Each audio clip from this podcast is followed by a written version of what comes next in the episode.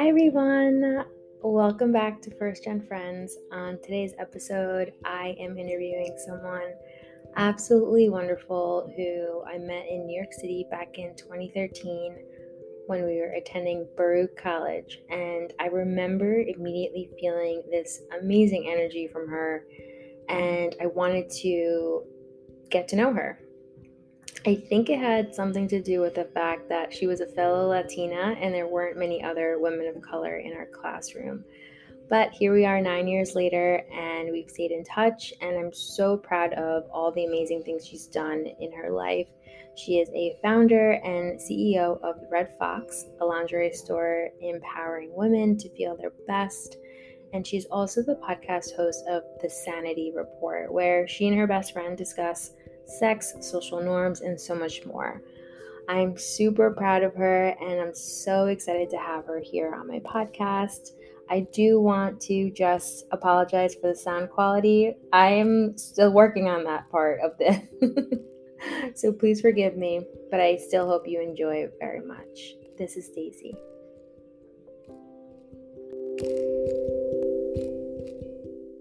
Hey everyone, my name is Daisy. Um, I am from California, Southern California, Riverside, and I am Mexican, Mexican American. It's just always so weird to me that thing. I've it's hard to identify with that because I, I didn't grow up having really close ties with my Mexican identity. And my dad is Chicano, so he is not, you know, from Mexico. And he and his family had like shame around being Mexican. So it was very interesting growing up and, you know, we were never told to be proud to be Mexican. So now as I reclaim my power, I'm like, yeah, I'm Mexican, but I'm also I'm indigenous to this country. I am Native American of Mexican descent. I feel sad to hear that your dad's side of the family, you know, it was like, you're not allowed to be proud of, you know, who we are and where we come from. And then as a little kid hearing that, it's kind of like then you're like, wait, should I feel ashamed or why can't I be proud of who I am? Right? Yeah, like that wasn't even a, a concept of being proud. It was just, you know, there's a lot of trauma that carries over. So I think with both of my parents, it was just little bundles of trauma in survival mode. And they didn't give time to anything else. There was no talking to us about our roots, no discovering our roots. Um, my mom tells me that when she met my dad and his family, they made fun of her because they they would call her like del otro lado or like from the other side. And although they were of Mexican descent as well, they were like almost like ashamed of it. And they didn't speak Spanish. They didn't want to speak Spanish. And they would like ridicule my mom for being from quote unquote the other side. Uh, so it was very interesting growing up with my dad only speaking English. Eventually, he started speaking Spanish, but uh, he spoke only English. And my mom was just so busy being angry about everything that she was just like not putting any like positive thoughts into my head about, oh, you're proud, be proud, you know, you're Mexican. Nope. But the good thing is that through that weird dichotomy, I learned Spanish from her because she didn't speak English, and English from my dad because he didn't speak Spanish. And then somewhere, everything just kind of, you know, then the Spanglish came along. Because your dad was one way, your mom was another, like, how did you feel like you identified then when you were in school? Because I'm sure kids were not friendly. Yeah, it, it was difficult because in school, we were, when I was younger, we lived uh, in an area that was mostly Hispanic. So it wasn't terrible at school. There, it was mostly Latin kids. However, we had this neighbor, and that's kind of like the first time I felt like, oh, I'm different and I'm not good enough. And we had this neighbor across the street, and they would hang this huge Confederate flag like on their garage. And they were just so racist. And their kid and I, we used to like to play. We got along very well. Shout out to Lyle if he ever hears me. But we used to love to play together, me and this kid. And one day, um, his dad was crossed the street, grabbed him by like the ear, dragged him into the house. And then the next thing I know, I hear Lyle screaming, and his dad is bringing him back out in just underwear, holding a tub of butter, and he made him stand in the middle of the cul-de-sac in our, on our street and eat butter. And that was his punishment. And I went up to him and I was like, Lyle, what's going on? Like, you know, I was probably like five years old, five or six. And I said, What's going on? What's like, what is this? And he's like, My dad's mad because I'm playing with you guys and I'm not allowed to talk to you anymore. Like, please go away or else I'm going to get in trouble. And I was like, What? It was just so hard for me to understand that. And then I went to his dad's house or to his parents' house and I knocked on the door because I was like, I wanted to know why. And I knock on the door and the dad opens up and he's like, What do you want? And I was like, Um, why is Lyle in trouble? He didn't do anything wrong. He's like, Lyle's in trouble because he went into your house. I don't want him going into your house. I don't want him talking to you. He's like, You need to leave before I call the cops. He's like, Get off my property. He's talking to her like a five year old like this. And he's like, Don't you have a home to go to? Go away. And I was like, Okay. And I just went home to my parents and I told them. And my mom's like, You know, she's so bitter. She was like, Yeah, it's because you're Mexican, those racist assholes. That they think they're better than us. And I'm like, Oh, okay. And yeah, and then little by little, I just constantly heard my mom talking that way. So then I started to become keenly aware of the way certain people looked at us or treated us. And then it was just like by seven years old, I was just this, I had this hyper awareness of just even a change in tone from certain type of people. And I could detect the slightest little like racist comment or condescension. And it sucked, right? To be that young and already have to traverse through that. Did you feel like that was kind of when your confidence because as a kid you're like so confident and you're so excited and you know you're you're almost very naive and and just pure. Is that where your confidence started to maybe change a little bit? Um yes. I think my confidence was definitely affected by that. Um it was just a constant message of unworthiness like you're not worthy and we see it everywhere. You know, we're constantly inundated with those messages of, oh, you're Latin, so you're the help. Or, you know, you're never seen as the, as the star, the main character, right? So, you know, children are smart, whether you know how to process those feelings and identify them or not, you're still absorbing absorbing that information. So I noticed that as I grew up old and got older, I had a really hard time with that confidence level. And it didn't help that I also had or have a very toxic mom who did not help the situation because she was also ashamed of us being darker skinned than her. She was very light skinned Mexican, and we know that comes with its own set of problems.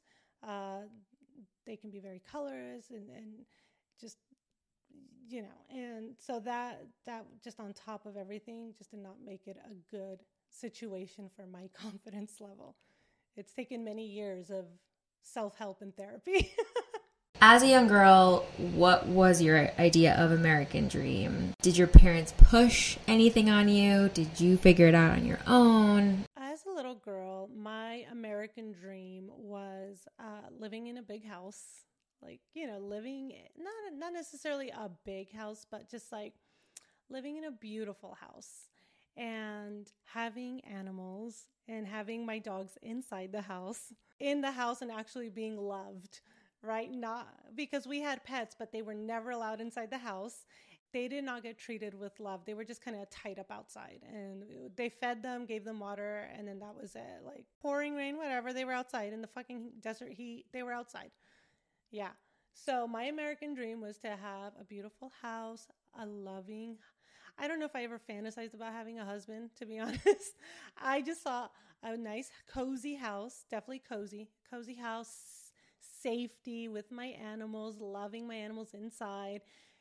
Uh, I have to relate to you with going to the grocery store and getting whatever I wanted without thinking about how much it costs.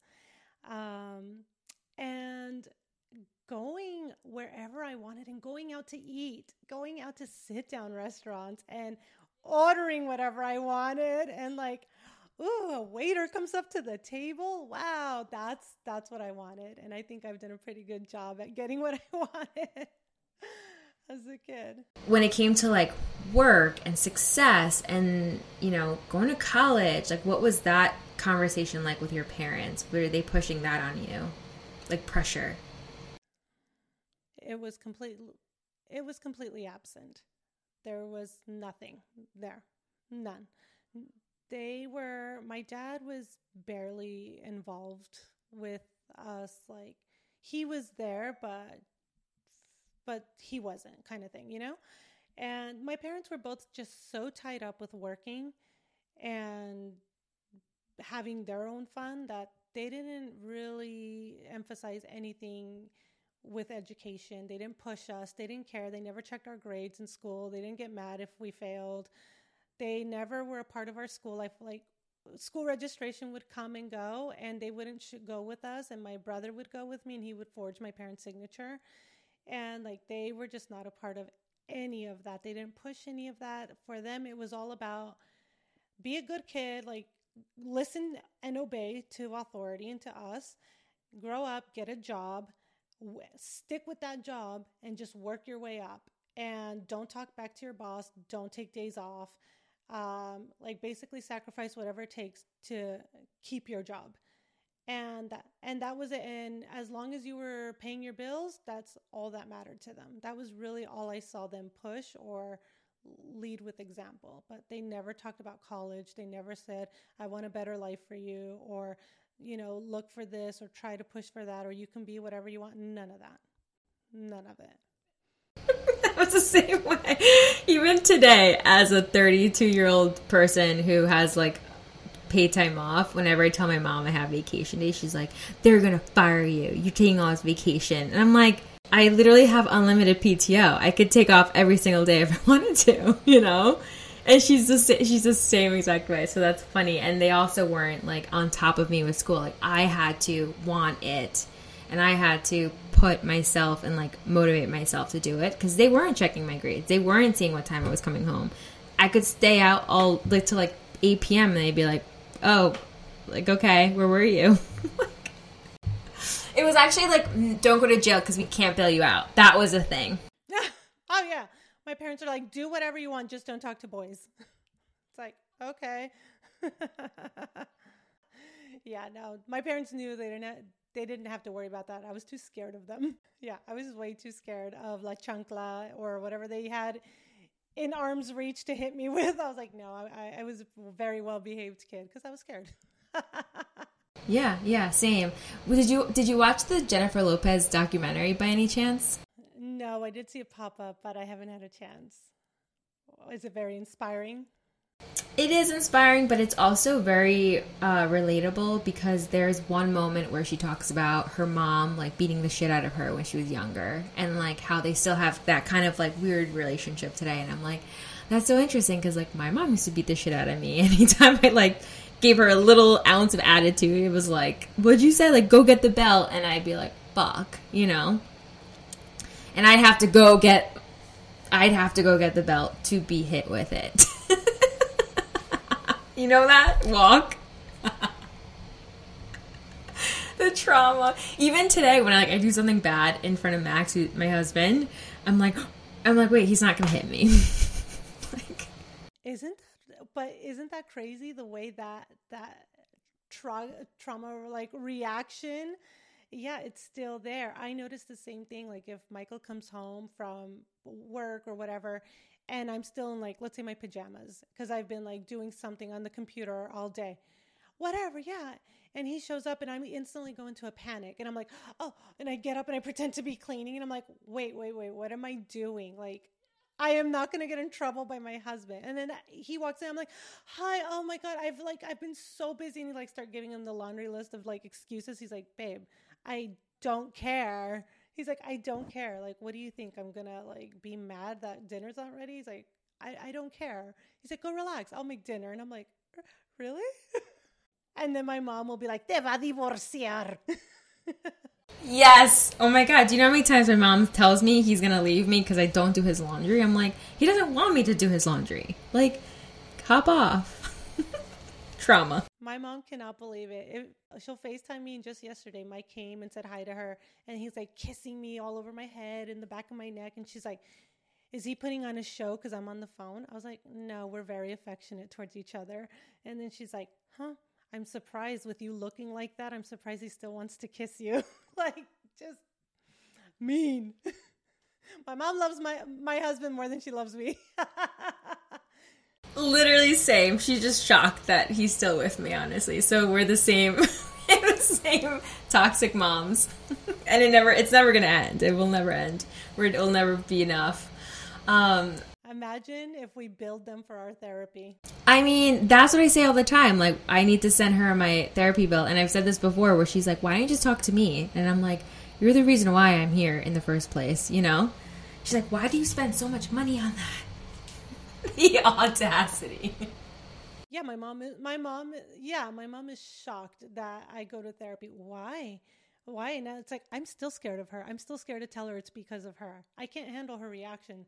So I say, oh, well, it's different things, Mom. It's good for everybody, which I agree. It is good for everybody to be in therapy. But I'm scared to tell her, you are the main source because she will, like, she will fly to New York and spank me, and I'm scared of her. Your entrepreneurial bone, where did that come from? Because you have so many projects and things that you're always doing, and you're so and you're so confident. Like, I just want to know how you did that. Well, I think confidence is a spectrum. Sometimes uh, my confidence is high with things I know well, um, things that I have conquered. Obviously, I'm very confident about, and then there's a lot of things that I am not confident about, but I think that's normal with everyone. Um, and the whole entrepreneurial thing I think that's just in my blood because I've always had that fantasy in the back of my mind. No matter what career I decided to get, get into, in the back of my mind, I was always like, I want to have my own, like whatever it was. Back in the day, it was like, I wanted to have a pet shop and sell pet stuff because I had this cute little dog. And then it was like, oh, I want to have this, I want to have that. But it was always my own store. And as I got more confident to make that choice and I felt more supported. And when I finally did it, I was just reflecting on it and I realized, wow, well, my grandma had her own store. A lot of my aunts in Mexico had their own stores. And then I asked my mom about that, and she said, oh, yeah, like, you know, it's just common for especially Mexican people or Latin people. A lot of people they're their own bosses, right? They're out there, they're selling stuff in the corner, they're they have their own shops, they're making their own money and they're working for themselves and I just think that's in my blood and that was always that persistent desire in my heart and I finally did it and I think it took a long time to go in that direction just because I had to unlearn all the stuff I was taught by society that I have to be this boss babe and career woman and choose a career and then kill it and you know da da da da da and I just could never fit into that role. I'm a very sensitive person and I am a very nice person and I feel like I just when I tried, I just would end up coming home and crying and being miserable. So I was like, this is not for me. I just I have to find my way. And I've tried lots of different things and who knows in the future how many other projects I'll try, but I believe I should always just follow my heart and go in whatever direction it takes me. And obviously, do, doing all these projects is really our our own special way of healing through our trauma and then bringing healing to others. That was so beautifully said. When you were younger, was there anything that you like really wanted that you were like, "Oh, I'm never going to be able to have that," and that you have you do have it today? It's kind of sad. I don't feel like I had very big dreams.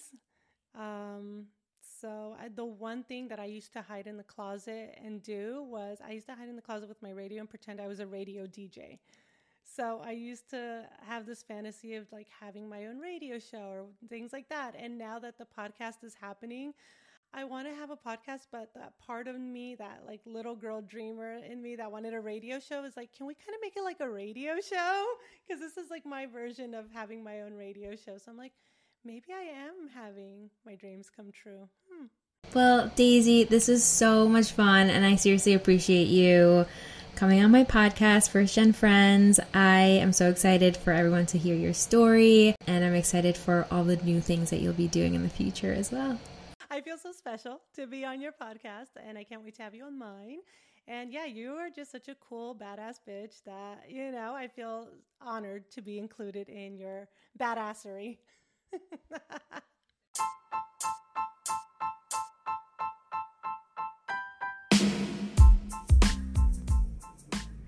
Thanks so much for listening. I hope you enjoyed this episode of First Gen Friends. If you want to keep up to date, go ahead and give me a follow on Spotify and on First Gen Friends on Instagram. Thanks, guys. Till next time.